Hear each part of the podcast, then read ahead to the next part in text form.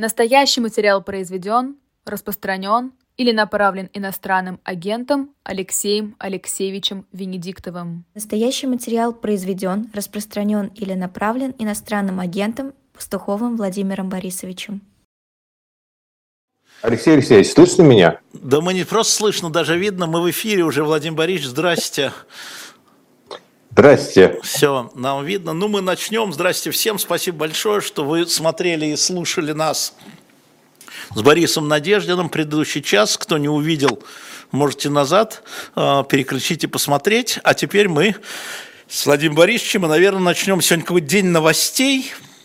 Слушайте, я удивляюсь, как они смогли все сговориться, чтобы сделать нам приятно.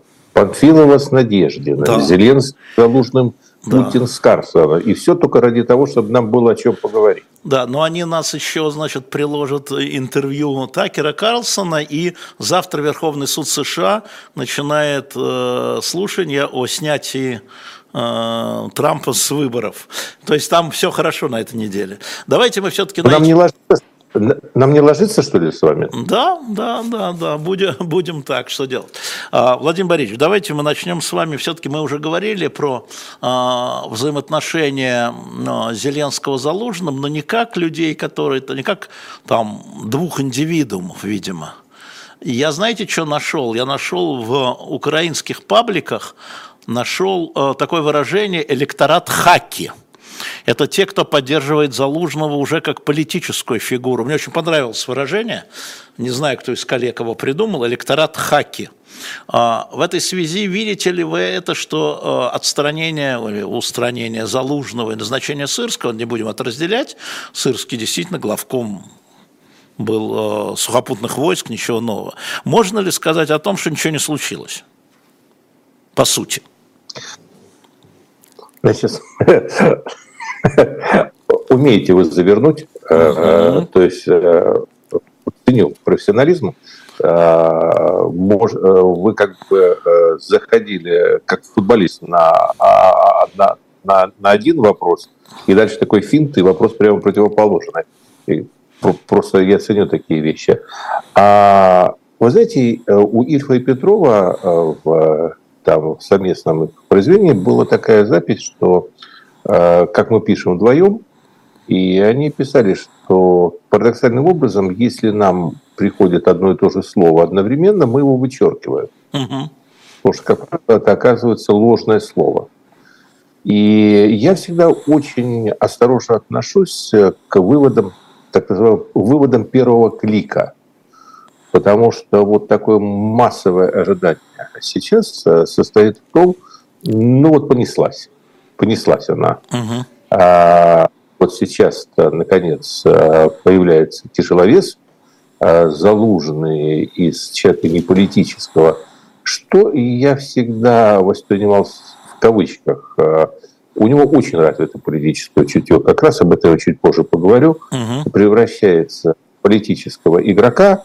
Зеленский получает себе конкурента – все скрытно и явно недовольные Зеленским находят, наконец, себе а, героя, под угу. которого они выстраиваются, как написал Арестович. Э, с этого момента начинается политическая карьера и бытие Залушного. И вот она, как бы, корида обеспечена, и все мы будем с попкорном с трибун наблюдать, э, как Торадор э, пытается убить быка, ну, непонятно, что получится. Вот это такое сейчас, э, честно говоря, ожидание первого клика.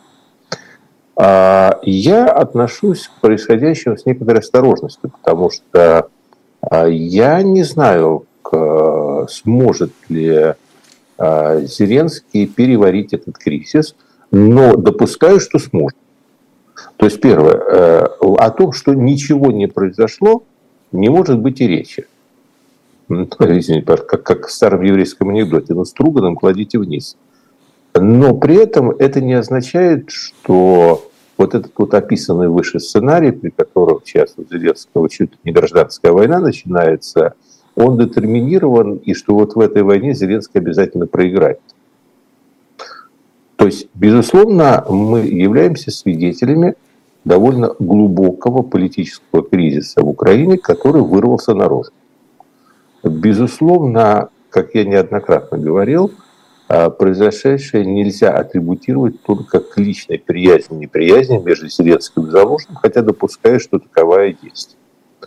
Безусловно, триггером этого, этой ситуации, триггером того, что это все вышло наружу, является а, необходимость распределения политической ответственности за практически неизбежную новую мобилизацию. А, безусловно, сама неизбежность этой новой мобилизации вскрывает а, а, накопившиеся проблемы перерастания войны в ресурсную и отсутствие внятного политического ответа со стороны Зеленского на эту новую ситуацию и, соответственно, желание этот политический ответ заменить ответом политтехнологическим. А ответ политтехнологический – это имитация э, перезагрузки. Вот мы сейчас все перезагрузим, и все у нас станет по-иному. По-иному не станет, потому что перезагрузка э, ничего не меняет. А что, собственно говоря, зачем нужна перезагрузка? Подождите. А что и зачем нужна перезагрузка? Я как раз ответил, перезагрузка нужна для того, чтобы сымитировать а, политическое решение, которого нету. Потому что политическое решение состоит, а, как ни парадоксально, все ее ну, списали со счетов, и мне пишут, вообще, что я упоминаю, имя-то это. Но она ведь четко довольно ветеранша украинской политической сцены сказала, а не пора ли президенту предъявить свой план «Б»? Понимаете, а, а, был план А. Этот план А был прямолинейный. Он состоял из двух пунктов. Нам дают столько, сколько надо оружия и денег, а мы с помощью этого оружия и денег обеспечиваем быструю и очевидную военную победу над Россией. Вот это нормальный план А. Этот план А, а готовился в 2022 году со второй половины – казался абсолютно реалистичным после двух, э, как теперь мы понимаем, частных удач э, украинской армии под Харьковом и под Херсоном, а, и не реализовался э, в летнюю-осеннюю кампанию 2023 года. Соответственно, дальше должно прозвучать от президента, как он себе видит продолжение войны – за счет каких средств, какими людьми, а, это как раз все то, что просит от него Залужный. Так. Залужный э, на самом же деле не молчит. Вот когда говорят, Залужный не политическая фигура. Залужный говорит э, редко, но метко, в основном э, зарубежным средством массовой информации. А президент ему тоже отвечает э, через зарубежные средства массовой информации, что, кстати, местная пресса украинская уже поставила ему на вид, и Подоляка, но не тот, а другой, а уже отстреливался, объясняя, что бывают такие моменты, когда надо информацию от Бессарабки до Подола донести через интервью западным СМИ. Хм, ну хорошо, предположим. А, да, поэтому, ну, как бы, так было сказано. Не, я понимаю, я говорю, предположим, предположим, что есть такая идея, да. Да, а поэтому э, Залужный довольно четко расставлял все время акцент о том, что э, военные делают только то, что могут сделать, чудес не бывает, сколько дадите, столько и получите, что война зашла в определенный стратегический тупик, что она а, превращается в затяжную ресурсную, и в этой затяжной ресурсной войне Украина находится в невыгодном положении, и ответственность за обеспечение армии лежит не на армии самой, а на политиках. Вот это позиция Залужного. А, Зеленскому эта позиция перекладывания ответственности за то, что происходит на фронтах, а, на него самого – Э, естественным образом не нравится, и мне бы тоже не понравилось. Потому что он хочет, чтобы армия отвечала как бы, за то, что происходит на фронтах, не ссылаясь на то, что это чего-то хватает или не хватает, и вообще не вмешивалась в свои дела и не диктовала условия. То есть э, вот вопрос, вы мне задали вопрос, какое это решение? Это, это заместительная терапия. То, что мы Заместительная терапия? Это, да, это заместительная терапия. Это попытка политтехнологическими решениями, то есть кадровыми перестановками, основанными на этих кадровых перестановках, пиар-акциями, а, разгоном такой вот, ну, пропагандистской кампании определенной, а, все-таки заменить ответ на некие сущностные вопросы и не представлять до поры до времени вот этот самый план «Б». Потянуть, может быть, рассосется, например. Может, вдруг не дают, не дают э, денег, а вот э, там возьмут и через месяц дадут, а может быть еще потяг, а может быть э, еще что-то случится хорошее.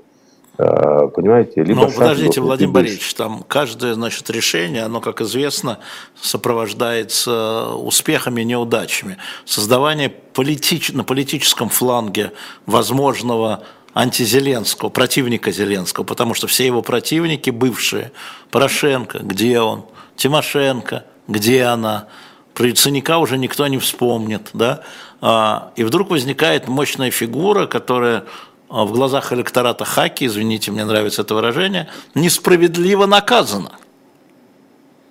Ну, смотрите, во-первых, э, давайте так, это истина первого порядка.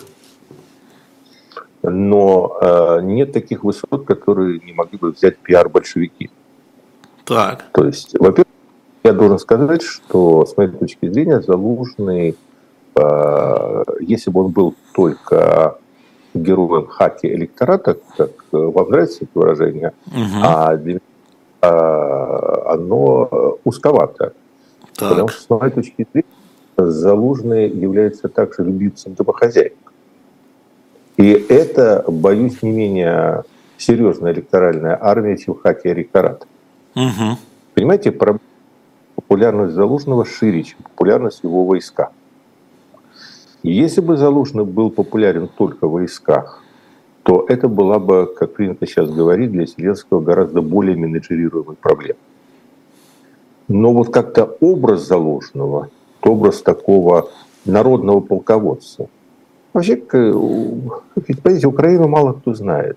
Украину мало кто знает. Вот я чувствую, как вроде прямого отношения, что такого большого не имею, но жил там. там да, угу. Это не он в Сырске тоже э, родился и жил э, в России, родился в Владимирской области и переехал в Украину приблизительно тогда, когда я оттуда уехал. Угу. То есть мы как бы с ним поменяли сами, но это не мешает ему стать главнокомандующим вооруженными силами Украины. А, но я чувствую некое родство такое, поэтому там это такая э, с, э, былинная немного территория, с, где очень важны вот какие-то народные мифы, вот, это образ сковороды, понимаете, этого бродячего философа. Но это mm-hmm. я прям, это философ. А, и там вот это, это важно, что у него образ не военного там просто профессионала, это было бы полбеды. Вот именно у Залужного, вот эта улыбка, знаете, все же имеет значение. Это умение а, говорить серьезно, это его упертость в том, что он через все пройдя, продолжает называть Герасимова э, э, серьезным э, военным теоретиком. Угу. Понимаете, как это легко сейчас в этой обстановке. И не отказываться от этих слов. То есть, понимаете, вообще умение оценивать противника по достоинству, ну, мы берем там Зеленский Путин. Ну, что говорит Зеленский о Путине, понятно. Понимаете, а вот другая связка – Залужный Герасимов. А Залужный говорит, а я, говорит, читаю его книги, я хочу понять его логику. У меня говорит, до сих пор э, в кабинете все, что он издал uh-huh. по стратегии, тактике войны, оно лежит. Ну, понимаете, это вот контраст. И вот это вот образ такого вот народного героя, он гораздо более опасен, э, чем просто э, предпочтение военных. Вот с этим вот э, довольно трудно бороться. Поэтому что, будут, что будет происходить? То есть сейчас будет...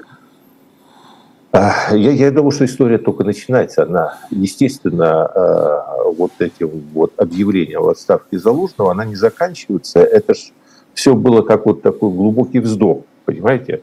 это э, офис президента Украины набирался воздуха. Угу.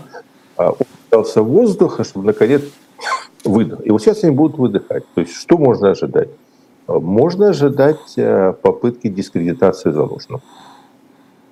Так. То есть да, сейчас, э, ну, я так условно говоря, чего, чего может быть? Э, то есть, может быть возобновление копания, кто там где виноват с потерей на юге, кто... Угу. То есть, в принципе, как бы версия, что там виноват СБУ, которое просто реально сдало всю ситуацию, и виноват, э, собственно говоря, в значительной степени ставленник Зеленского в этом СБУ, которого, тем не менее, не судили, он тихо там ушел в отставку. Угу. А, и а, ну, вполне возможно, что в новой интерпретации Залужного а, сделают самое главное виноватым в том, что Э, в первое время юг был потерян. Вторая точка, ну, тот же Ил-76, который там сбили, и скажут, что вот здесь вот было недопонимание между Будановым и Залужиным, и э, как бы это могут повесить. То есть, Но вроде бы, вещи... по моим сведениям, Залужному предложен пост посла Великобритании, который там сейчас есть место. Э, эта информация идет от Э, предложено, это не значит, он согласился, предложено. Первое. Мы, это, источником этой информации является один из депутатов Рады. Ну, у меня нет, а, у меня нет. Да, а если э, э, второе, что мы точно знаем, что ему предлагались другие посты, от которых он отказался. Ну да, секретарь Совбеза, помощник да. президента. Это, да. Значит, это еще раз э, пока что говорит о том, что вот Залужный очень реально крепок нормальным народным смекалистым умом. Угу. Потому что э, для него сейчас оставаться в окружении Зеленского, ну, это реально очень большой риск. Это очень большой риск. Поэтому, с моей точки зрения, это такой как бы для обоих компромиссный вариант потому угу. что, знаете, помните, во времена э, украинских переселенцев столыпинских времен, ну, там же очень много было таких вот бунтарей, ну, крестьянских, которых-то на Дальний Восток решили да. перевозить. И в среде русской бюрократии царской там переначали одну э, старинную русскую поговорку. Она звучала так. Э, «Дальше едешь, тише будешь». Угу. А поэтому в случае Залужного, то есть, с одной стороны, э, дальше едешь, тише будешь, с другой стороны, дальше едешь, целее будешь. То есть, ну, мы с вами смотрим... Пост велик... А мы можем с вами рассматривать эту историю не как внутреннюю украинскую историю, а как историю сущностную а, внешнеполитическую. Не внутреннеполитическую, а внешнеполитическую. Или а, никак? А, в Украине вообще нет разрыва э, внутриполитического с внешнеполитическим. Страна до такой степени зависит сейчас от поддержки ну, главных спонсоров э, а что нет ни одного внутриполитического решения, которое она может принять, не продавив и не согласовав его. То есть она может принимать такие несогласованные решения либо тайком, что она на самом деле делает часто, ставит людей перед фактом, и тогда возникает проблема в отношениях, либо медленно их готовили и продавливая с нее. Вот решение Залужного, очевидно, выглядит вторым. То есть э, вся эта задержка с объявлением, ну, помимо чисто пиаровских целей, она была связана с тем, что нужно было объяснить э, Западу ее необходимость и неизбежность. Угу. Я думаю, что был очень интенсивный торг. И э, в том числе и безопасность Залужного, на мой взгляд, во многом гарантирована э, тем, что ну, как бы Запад ее и требует. Угу. Да, и вполне возможно, что и Залужный тоже участвует э, в этих разговорах не только в линейной системе он и офис президента, но и в системе он, НАТО и офис президента. То есть во всех смыслах я бы сказал так, что решение, если оно состоится, потому что я на все говорю, если, если это решение состоится и Залужный действительно отправится послом в Лондон, это такая передышка для обеих сторон, компромиссная, перед возможным боем. То есть она реально компромиссна для обеих сторон. Угу. А давайте это мы... такой, а, вы вышли, вышли перекурить, это называется вышли перекурить. Вышли перекурить, да, я понимаю. А давайте к нашим теперь российским делам. Вы упомянули в начале, мы с вами как бы договаривались. Прямо хотел сказать, к баранам. Да, э, ну тут с обеих сторон как бы все нехорошо. А, смотрите, э, мы с вами как-то говорили, мы две передачи пропустили на эту тему про а, внутрироссийские выборы в марте президента. Но вот сегодня мы увидели окончательный список бюллетеня. Мы увидели совершенно московскую историю, где был там Собянин и три кандидата от парламентских партий, ну, типа ноунеймы. Тот же Дованков. И сейчас мы видим то же самое. Путин и три кандидата, и все, от парламентских партий. И вот сегодня ЦИК отказал Борису Надеждину, которого вы как бы относились э, презрительно и свысока к этому проекту, не к Надеждину, вы его, наверное, не знаете лично, человека, а вот к проекту. А, ну, это правда. Да. Так, так, так оно есть. Я просто Я хотел уточнить. И, вот вы можете да. объяснить мне политический смысл этого решения? Как вам кажется? Легко. А легко, легко, так давайте, а я вас поспрашиваю. Давайте, смотрите. А, в принципе, а, у нас же стареет не только президент. А у нас Кириенко воспринимается по инерции а, как киндер-сюрприз все время, вечно молодой. Но он на самом деле уже мой сверстник, понимаете? А я уже сильно не молодой. И все эти годы, как говорится, непрерывно у руля.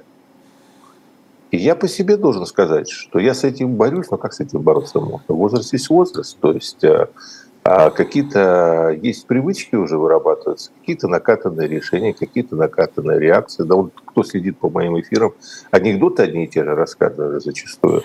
Вот где проблема-то. Бывает. А тут э, вся жизнь анекдот, понимаете? Поэтому есть э, уже накатанные сценарии есть накатанные сценарии, и с одной стороны э, есть какая-то убежденность в том, что прокатило один раз, прокатит второй и третий.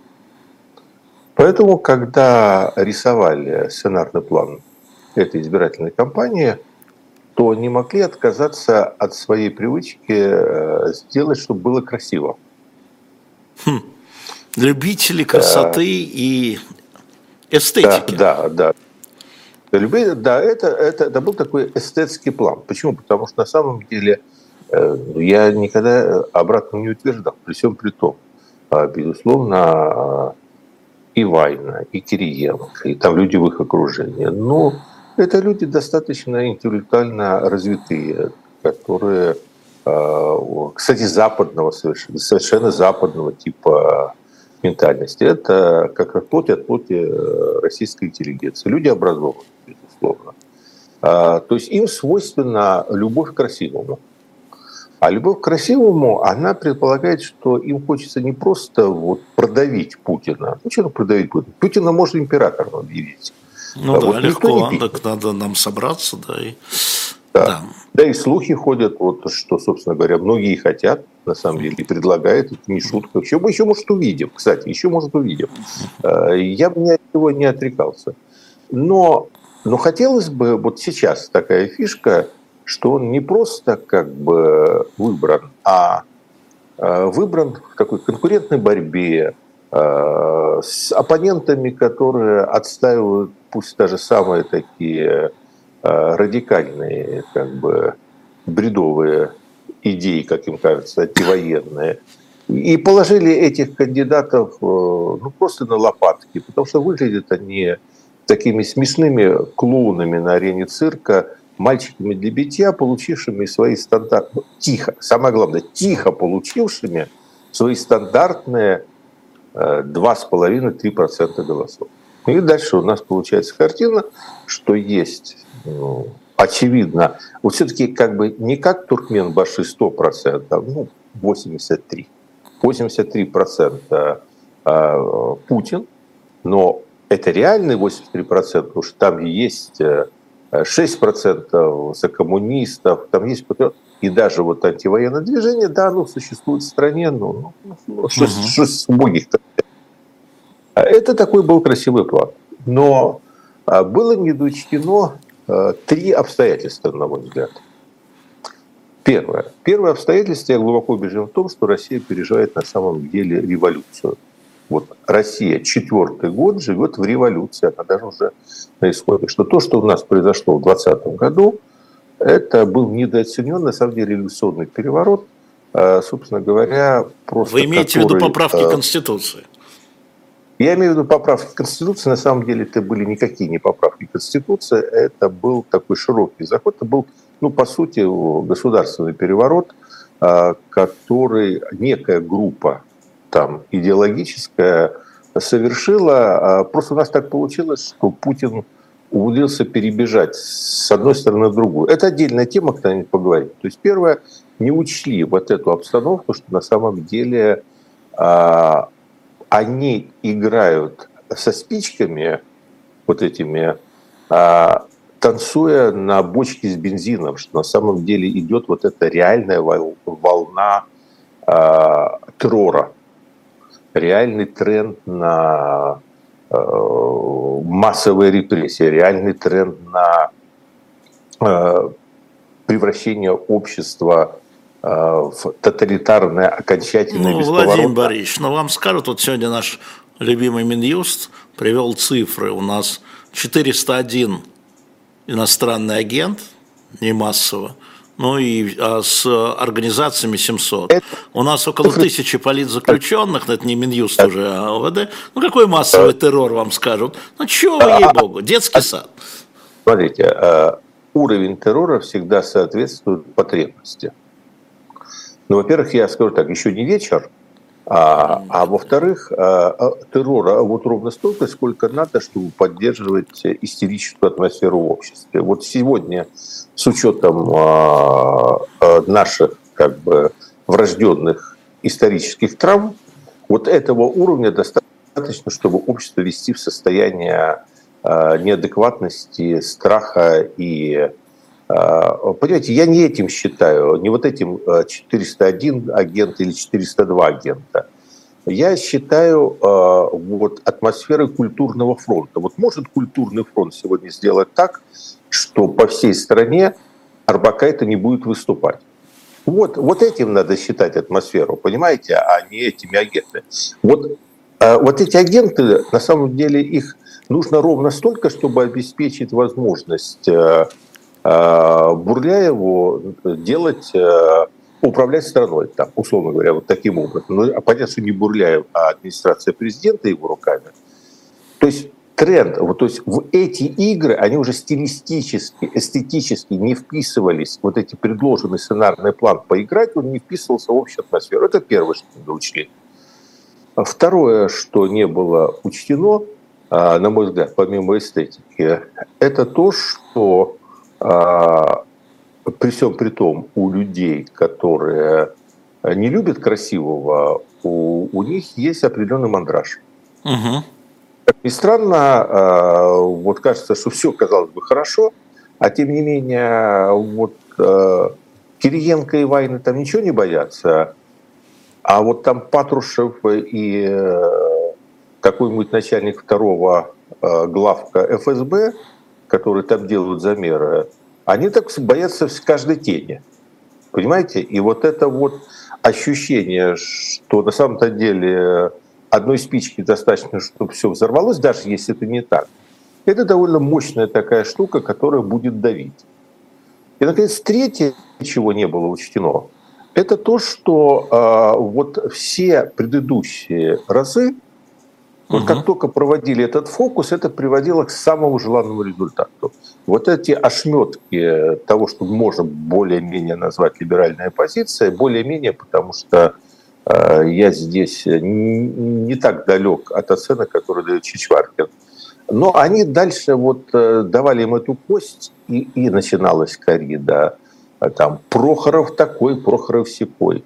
Не верьте Прохору. Ладно, Прохоров бог с ним, но когда Собчак появилась на горизонте, это же, это все, это был плевок, все разделились. Навальный объявил, по сути, э, э, Собчак кровником. Э, Кровником, были... кровницей, да. Извините, кровница, да. все-таки феминизм. Собчак, да. кровница Навального. Так тяжело. Ну хорошо, ладно, пусть, да. да. Понимаете, началось вот это, и дальше, ну какая красота была. То есть, э, как эта китайская обезьяна с Кремлевской стены смотрела на это шоу, и... а тут пошло не так. То есть оказалось, что э, вот, вот ключевой момент, я об этом писал, оказалось, что минимальная способность вот даже этих мелких сект координации действий ломает работу политической машины Кремля. Ну, прям-таки ломает. А, ну, так по сегодняшнему результату ломает. Понимаете? А, не для того Надеждина вводили в игру, чтобы его... А, понимаете, то, что сегодня произошло, здесь очень важный момент. Как бы это ни было интерпретировано, а это будет интерпретировано тысячу разными способами, произошедшее сегодня – это унижение Кремля. Humiliation. Вот это Они униж... это знают. Они это знают. Им Но... Ну, пришло... Когда я говорю «ломают», это значит очень простую вещь. Если ты такую машину заставил отказаться от своих планов, это поражение машины. Да, она, конечно, решит эту проблему. Мы же сейчас не о результате конечном. Его не было и быть не могло. Вы знаете мое отношение к этим выборам. А, то есть вопрос именно следующий. У них была игра, у них был сценарный план.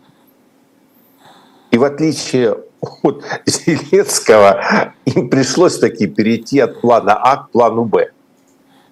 Потому что план Б – это стоп-кран. Угу. Рванули стоп-кран на первой же обстановке. Они даже не стали дожидаться э, областного центра. Рванули, рванули на полуставке на этапе регистрации. Это, это значит, что игра поломана. То есть как это не интерпретируют? То есть Означает ли это, что сломанная эта игра сломала им жизнь? Да нет, они другую игру выиграют. А э, в той большой игре, которую они ведут, выиграть невозможно. Шули, у Шулера вообще невозможно выиграть в карты. Но вот эту конкретно, эту партию, э, в общем, сломали. Почему? Потому что, как я сказал, пошло, э, факт превратился в событие. Вот что сломало? Сломали очереди. Но, честно говоря, мы один, единственное, и это завело и оппозицию. Вот что произошло? Вот что такое произошло сейчас, чего не было тогда? А, в этой обстановке, когда это остался один единственный клапан, оказалось, что есть очень много людей, которые хотят подышать воздухом у этого единственного оставшегося клапана. То есть куча носов, понимаете, из всех щелей и решеток – стали высовываться носы, чтобы вдохнуть последний глоток свежего воздуха из этого клапана под названием «Надежда». Так. И вдруг оказалось, что этих носов гораздо больше, чем можно было предположить.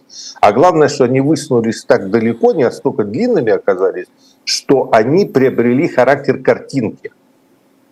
А картинка в нашем мире – это все. Так вот, картинка очередей это то, что убило этот сценарный план. А вот когда картинку очередей увидела оппозиция, то ей хватило здесь уже ума сломать свой обычный сценарий и э, не разделиться по э, обычным границам и сказать, а давайте как бы... То есть верить. Вы, вы вообще вы понимаете, это... что вы сейчас сказали?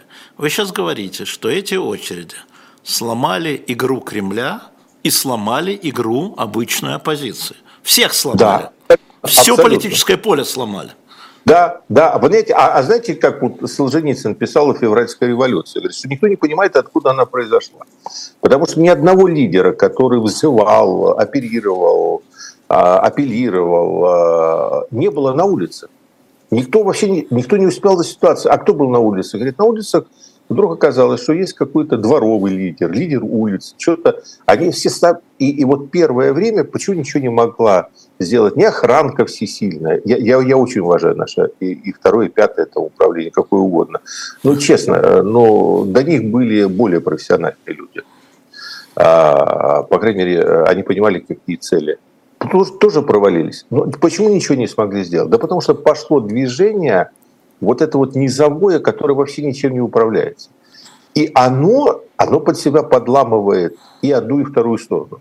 На самом деле я глубоко убежден в том, что э, был недооценен скрытый потенциал неприятия, и все-таки э, пусть и осторожно, пусть трусливую, но готовность заявить о себе. Вот не сломали, оказывается, хребет настолько.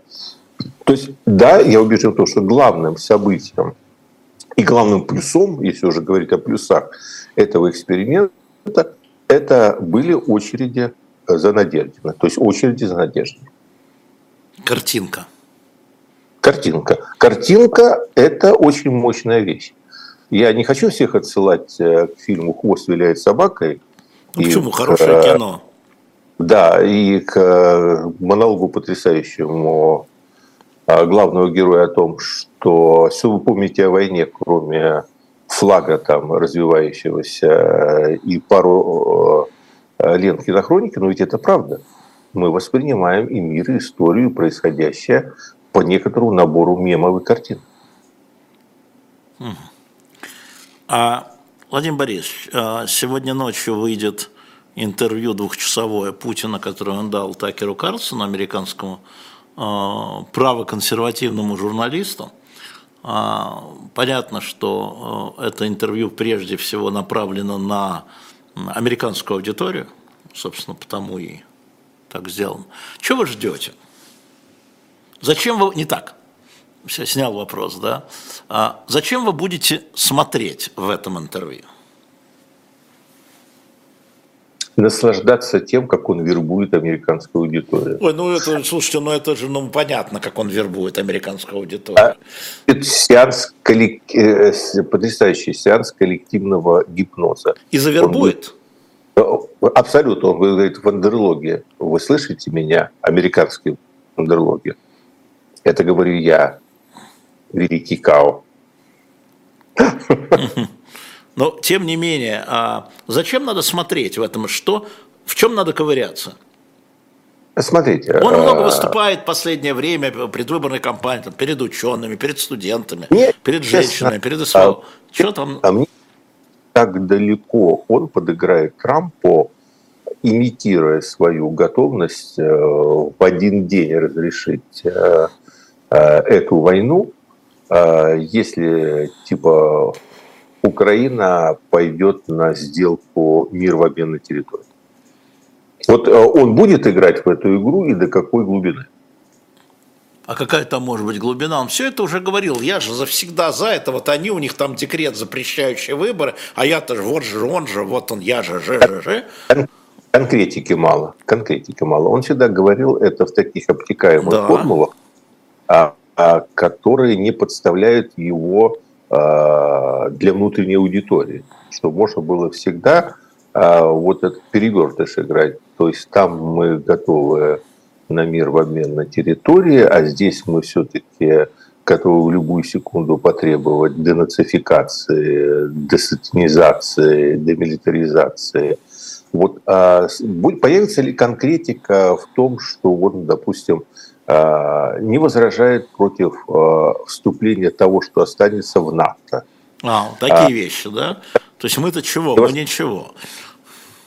Да, не возражает ли он против того, что вот то, что останется, э, признать все-таки суверенным государством, на которое распространяется в дальнейшем и на каких условиях вот все вот эти вот гарантии безопасности, которые Э, в ООН даже там признаются, э, в том числе и э, гарантии территориальной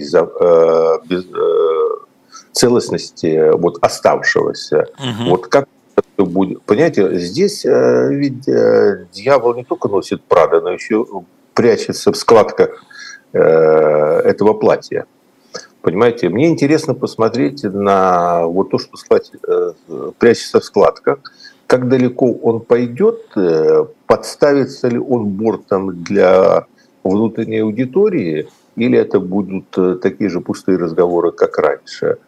А будет ли он давать сигналы а, противоположные тем, которые были в знаменитом ультиматуме э, Кирварском 22 года, который является для меня гораздо более системообразующим и важным посланием миру, чем все то, что он делал позже, в том числе и все его речи 21-24 февраля.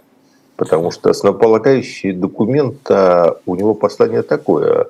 Американцы катитесь колбаской из Европы, и этого никто не снимал. Подождите, подождите, то есть он будет их оскорблять или он будет их соблазнять? Да, да совершенно верно. А вот э, он уйдет назад э, от позиции ультиматума и задаст ли э, ему наш летучий Карсон вопросы по Украине, или он задаст вопросы по ультиматуму Лаврова, что немаловажно, понимаете? Потому что это основа. Эта война не против Украины и не в Украине. Это глобальная война а, частным театром военных действий и политических действий, который является несчастью для жителей Украины и Украины. Но это война, э, для, где Украина не есть цель.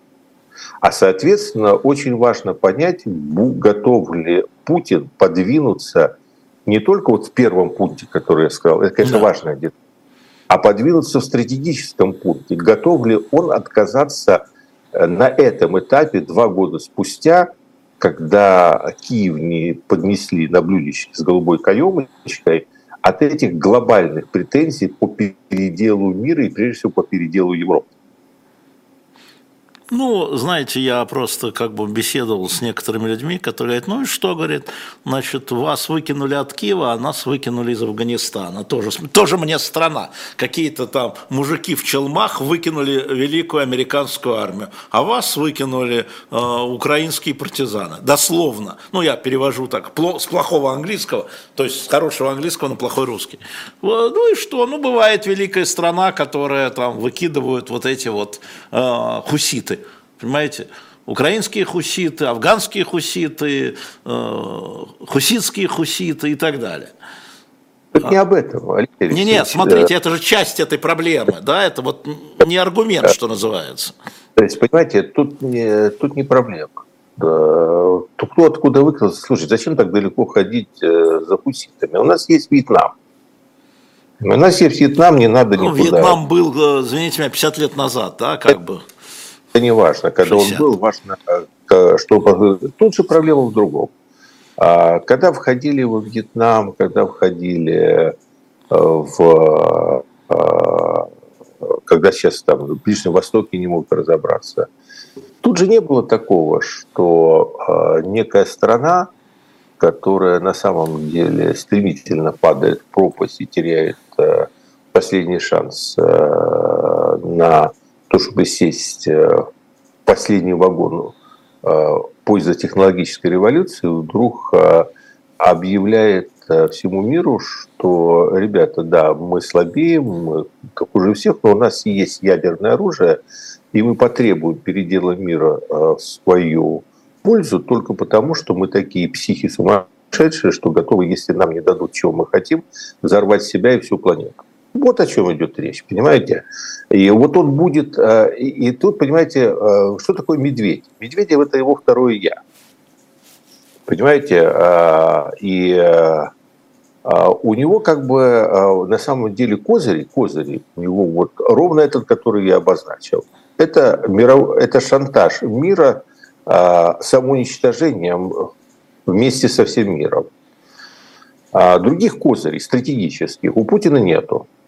Вот ему, вот что должен э, Карсону сказать? Вот мне говорит, Афганистан, он что должен сказать? Что мы нормальные люди и убиваться не будем? И тогда дальше возникает вопрос, тогда, собственно говоря, убирайтесь тогда э, в свои пределы. Или он должен будет ему продолжать э, говорить медведевским языком, ребята, помните, что если мы не получим своего, мы убьем себя и вас. Вот это такая растяжка на самом деле, потому что ему очень трудно быть одновременно и сумасшедшим, и рациональным. А, я, я, я против поверхностных вот этих, все этих сравнений. То есть я знаю много в Вашингтоне маразматиков, которые живут э, эпохой 80-х годов и все меряют вот этими мелкими шажками, но на самом деле мы сейчас живем гораздо э, в другой реальности. И сейчас мы не об этом разговариваем. Мы разговариваем сейчас о восставшей стране, я сейчас не говорю о режиме, которая, по сути, поставила вопрос о переделе мира в свою пользу вне экономическими средствами. И мне интересно, как далеко э, лидер этой восставшей страны готов зайти э, в это ядерном шантаже мира. Если вообще там будет вопрос про ядерное. Если да, если, если э, в числе согласованных вопросов это не будет... Владимир Борисович, но вы-то производите сегодня впечатление вменяемого. Ну какие согласованные вопросы? Ну это, это придумывают люди, которые всегда сами согласовывают вопросы. Вы вообще когда-нибудь видели интервью Такера с кем-нибудь, с Орбаном, например? Какие согласованные вопросы? Он же размахивает руками, Такер. Он руками можно размахивает. Я можно я не буду это комментировать? Ну, просто вы сказали в среде ну, согласованных вопросов. Знаете, я, я, я очень испорченный человек, да. понимаете? Да.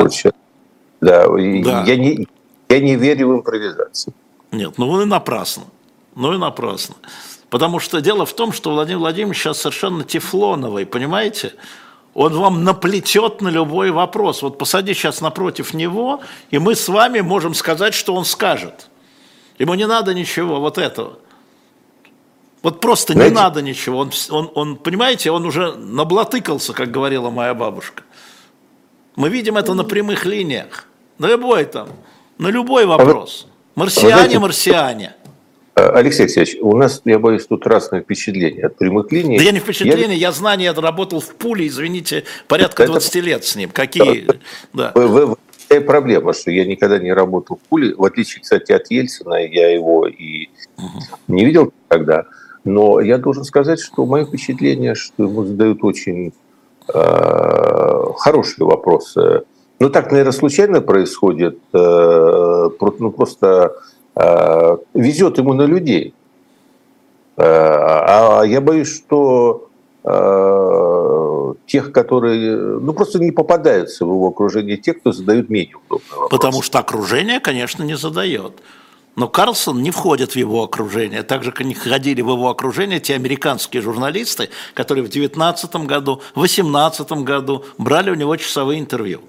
Знаете, когда Стива Розенберга пригласят его проинтервьюировать еще раз, я абсолютно поверю в э, то, что вы сейчас э, мне сказали. Я боюсь, что Карсон... Э, знаете, есть такое понятие в праве конклюдентная сделка. А это такое самое непонятное для юристов явление. Это когда а, люди могут ни о чем не договариваются, но ведут себя так, как будто бы между ними существует договоренность. Вот я думаю, что между ним и Карсоном вот есть такая конклюдентная сделка. Они ни о чем не договаривались, но вести себя будет так, как будто бы о чем-то договаривались. Это может быть. Здесь я как бы не, нет самое просто я знаю, как это устроено. Извините, вот это я знаю, как это устроено. Не догадываюсь, а знаю, да. Но Бог с ним, потому что тут на меня, например, а, мне а, мне в этом интереснее, знаете, вот мы начали с вами об этом говорить, вот он будет соблазнять аудиторию, будет таким шармером, американскую, да, своим парнем, или он будет угрожать? То есть какую он выберет стратегию? Я, я ставлю на улыбку дракона. Mm. Ну, так, как это может позволить себе дракон. Насколько вот дракон умеет улыбаться, он будет улыбаться как дракон. То есть соблазнять. Соблазнять, да. То есть соблазнять. Это, это, а это будет, я же знаю, как это будет восприниматься в американском всем истеблишменте, как сигналы, семафор. Ну, вот для это. этого, собственно, весь этот фокус с Карсоном. Иначе бы Карсон и не прилетел бы. Но... Ну. А, есть смысл в том, чтобы а, вмешаться сейчас в критический момент э, в эту внутриамериканскую политическую жизнь и просигнализировать э, ну, таким вот образом а, свою солидарность Трампа. Я сказал, что вопрос в том, насколько глубоко он будет подыгрывать Трампу в создании иллюзии, что действительно этот весь вопрос яйца выеденного не стоит, я имею в виду войну в Украину, и, как говорит Трамп, это можно закончить в один день. Да, это, это, конечно, понятно. А при этом я напомню, что уже сейчас идет заседание Верховного суда Соединенных Штатов Америки, где рассматривается, где начал рассматриваться вопрос о дисквалификации Трампа по требованию двух штатов, Колорадо и Мейна, которые э, приняли решение не допускать его в списке по праймерис. И напомню также, что сегодня ночью пройдут э, праймерис или кокусы, вернее, в Неваде республиканских партий, республиканской партии, но там все понятно, как это вот все произойдет. А можно, да. А можно тоже, поскольку у нас вечер прогнозов, в том числе, я буду сильно удивлен, если Верховный суд, сформированный в значительной степени с участием Трампа, а, все-таки вынесет решение, которое будет препятствовать Трампу участвовать в этих выборах. Ну, посмотрим, да, посмотрим э, расклад голосов. Посмотрим решение. История в другом. История в том, что, э, Владимир Борисович, э, вот это все там в юридической плоскости, за этим э, очень любопытно наблюдать, поэтому смотрите нашу программу «Трифекты на живом гвозде». Я просто не знал, что юридическая наука бывает такой задорной, веселой. Такие аргументы, знаете ли, как бы иногда читаешь переведенные там, да, да, там очень смешно по Трампу, а, я не знаю, видели ли вы, во-первых, никакого мятежа не было, во-вторых, Трамп в нем не участвовал, в-третьих, э, статья 3, 14 статьи Конституции вообще к этому не имеет отношения. Ну, просто прелесть какая, да? Во-первых, не было пороха. Да, а в конце концов все сводится к тому, что если Трампа осудят, то все сводится к тому, может ли он по Конституции сам помиловать себя, будучи президентом или нет. А, там тоже, да, там, а если импич, а, да, а вот апелляция на то, а имеет ли право у него там быть, ну, в общем, президент. В общем, эту историю нам на следующий, на, на следующий эфир. А, скажите, последний вопрос, буквально у нас одна минута. У Залужного, возвращаясь к началу, Валерия Залужного – есть политическое будущее в нынешней Украине? Оно не исключено. То есть я не могу сказать, что вот Залужного отставили и э, у него гарантированное политическое будущее, и мы сейчас будем наблюдать теперь борьбу Залужного с Зеленским. Но такая опция не исключена, и при определенном повороте событий э, это может быть довольно болезненно для офиса президента Украины. Если бы вы были украинским гражданином на президентских выборах, вы бы проголосовали за Зеленского или за Залужного? Я беру пятую поправку Конституции. 51-ю статью к Российской Конституции. Да? Статью Российской я, только, я так и знал. Я так бросил вам мячик, вы его просто цап-царап. Напомню, что 51-я статья Российской Конституции позволяет не свидетельствовать против себя. Да. да. И не отвечать на вопросы, которые могут в дальнейшем усложнить твое процессуальное положение. Но надо посмотреть, кстати, знаете, вам всем говорю, а, пока с нами Пастухов, посмотрите, что такое пятая поправка в Конституции США, что кроме 51 статьи Российской Конституции он забрал с собой. Спасибо большое, Владимир Борисович. Встретимся через неделю. Посмотрим это интервью, посмотрим. Но решения еще не будет по Трампу, но там накал не менее важный. И надо поговорить нам все-таки, что в широком смысле происходит на Ближнем Востоке. В широком смысле этого слова. Давайте подготовимся Спасибо. и поговорим. Счастливо. Спасибо большое. Дмитрий Быков буквально через несколько минут.